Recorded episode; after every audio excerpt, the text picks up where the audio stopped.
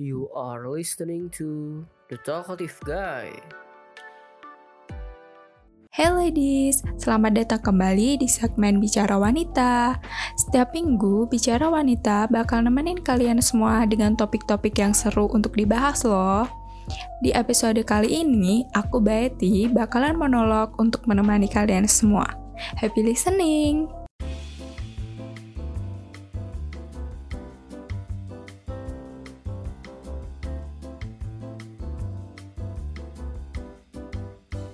Ladies, kalian pernah nggak denger ucapan ini? Untung cantik ya. Jujur aja deh, sering kan pasti. Kalau aku sendiri ada yang ngomong begitu, suka meresahkan ladies. iya, meresahkan untuk didengarin. Dan kali ini aku mengajakin kalian untuk menelaah kalimat itu. Aduh, berat banget kalimatnya.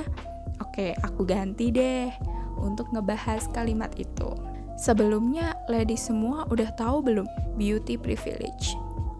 Buat yang belum tahu, aku kasih tahu deh.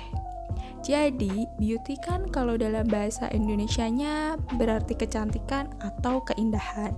Sedangkan privilege sendiri artinya adalah hak istimewa. Hak istimewa yang dimaksud itu sesuatu hal yang didapat berbeda dan dikhususkan untuk mereka yang memiliki keistimewaan. Nah, kalau dijadiin satu, beauty privilege ya berarti orang yang mendapatkan sesuatu hal berbeda karena kecantikannya. Kalau dimisalkan kayak gini, di sekolah, cewek cantik kan gampang banget tuh famous, terkenal daripada cewek lain yang katanya nggak terlalu cantik. Ya walaupun definisi cantik tiap orang beda-beda, kalau mostly zaman sekarang yang putih, yang bening, yang badannya bagus, wajahnya glowing, pasti dibilang cakep. Nah, Lady sendiri pernah nggak mengalami hal itu? Atau mungkin pernah ngucapin kalimat, untung cantik ya. Jujur aja nih, aku juga pernah kok ngucapin kalimat itu. Yang ternyata, menurut aku, there is something wrong. Ladies, salah satu sahabat aku barusan banget berbagi pengalaman pribadinya nih mengenai beauty privilege. Jadi kita sebut aja ya sahabat aku namanya Mawar. nah, Mawar tuh kebetulan ada tugas kelompok nih dari kampus.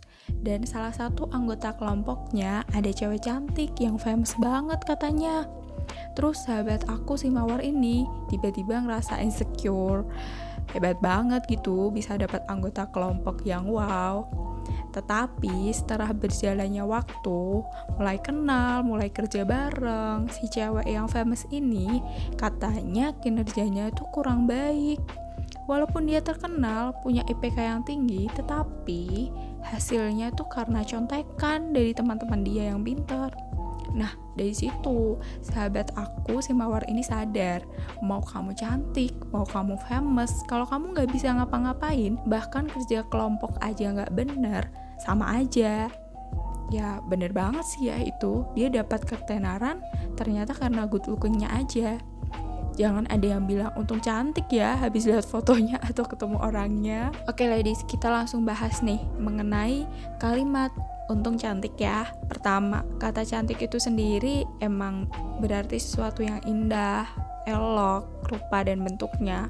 Di dalam kasus beauty sendiri nih, biasanya perempuan-perempuan good looking memang secara sosial akan mendapatkan reward, entah itu pujian, popularitas, atau mungkin kekuasaan. Kalian mau tahu buktinya nggak? dulu di antara ladies-ladies semua sering banget kan nontonin film Disney atau mungkin film Barbie. Ngaku deh karena aku juga gitu. Nah tapi kalau zaman dulu kan kita cuma enjoy filmnya aja ya nggak begitu mikirin hal-hal lain. Istilahnya cuma lihat kisah sedih yang berakhir happy ending. Nah, padahal kalau dilihat dampaknya untuk masa sekarang tuh, salah satunya ini, beauty ideal. Kalian sadar nggak ladies, kalau dalam film fairy tales gitu, perempuan digambarkan sebegitu cantik dan sempurnanya. Dimulai dari rambut pirak, badan yang langsing, kulit yang putih, wajah yang tirus, dan personality yang baik. ibaratnya sempurna banget tuh satu paket. Sedangkan nanti yang musuhnya atau karakter lain digambarkan jelek, hitam, gendut, wajahnya cacat, dan berperilaku sangat jahat. Nah, menurut aku dari situ kita jadi terbentuk mindset loh. Kalau yang cantik tuh nggak bakal jahat, yang cantik tuh nggak bakal aneh-aneh. Tetapi ketika di dunia nyata kita nemuin perempuan good looking, tapi attitude-nya itu merugikan orang sekitar kita, sering keceplosan nih bilang, untung cantik ya. Si, dari situ tuh jadi kebiasaan kita loh. Karena dari zaman dulu kita suka nonton film fairy tales emang yang karakter-karakter yang cantik aja yang sering dapat reward kayak Prince Charming, happy ending, power dan masih banyak hal yang lainnya. Tapi yang mau aku tekankan di sini bukan dari sisi mereka yang disiksa loh, tapi dari penggambaran karakternya aja. Bahwa nggak ada kolerasi antara fisik dengan personality seseorang. Gitu ladies. Oke aku mau ambil satu fairy tales yang mungkin udah nggak asing buat ladies semua. Cinderella pasti tahu dong kan udah dijadiin versi 3D-nya ya kan Kalian tahu nggak ladies, kalau si pemeran Cinderella, Lily James itu sempat nurunin berat badan untuk meranin jadi Cinderellanya. Totalitas banget kan? Keren banget itu. Tapi kita lihat dari perspektif lain juga yuk. Sekarang kalau kalian udah nonton filmnya nih, pasti kalian sadar dong, Cinderella sangat cantik, sedangkan saudari tirinya masih kurang cantik dari dia. Coba deh zaman sekarang, sosok Cinderella yang perfect kayak gitu nggak bakal kesiksa loh hidupnya. Dia mungkin bisa hidup dengan penuh privilege karena kecantikannya.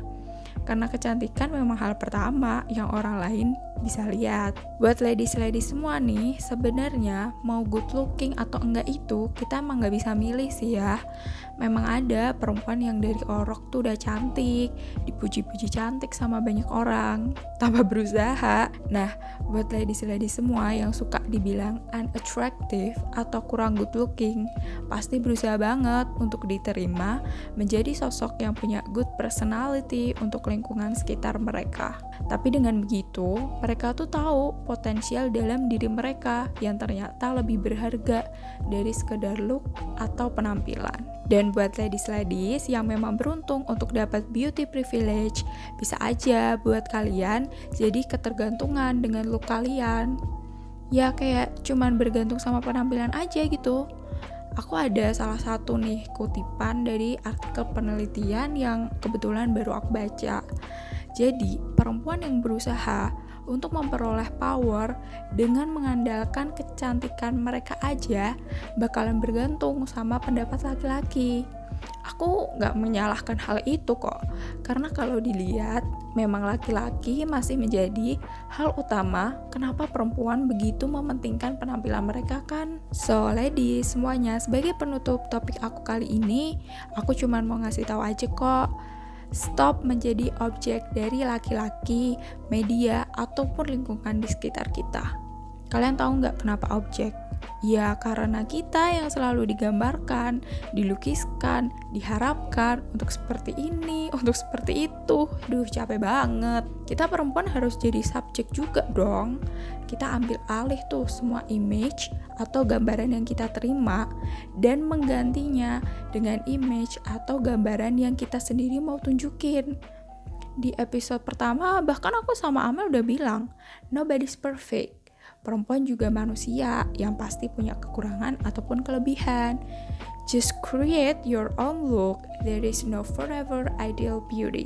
Oh iya, satu lagi nih untuk kalian para pendengar bicara wanita yang mau berkomentar tentang episode kali ini bisa melalui link voice message yang ada di description Spotify episode kali ini atau di Instagram at the talkative guy underscore ID. Nanti bakal aku bacain di episode berikutnya. Aku baik pamit undur diri. Keep healthy, beauty, and shine. Bye-bye. Don't forget to follow us on YouTube, Spotify, and Instagram at the talkative guy underscore ID.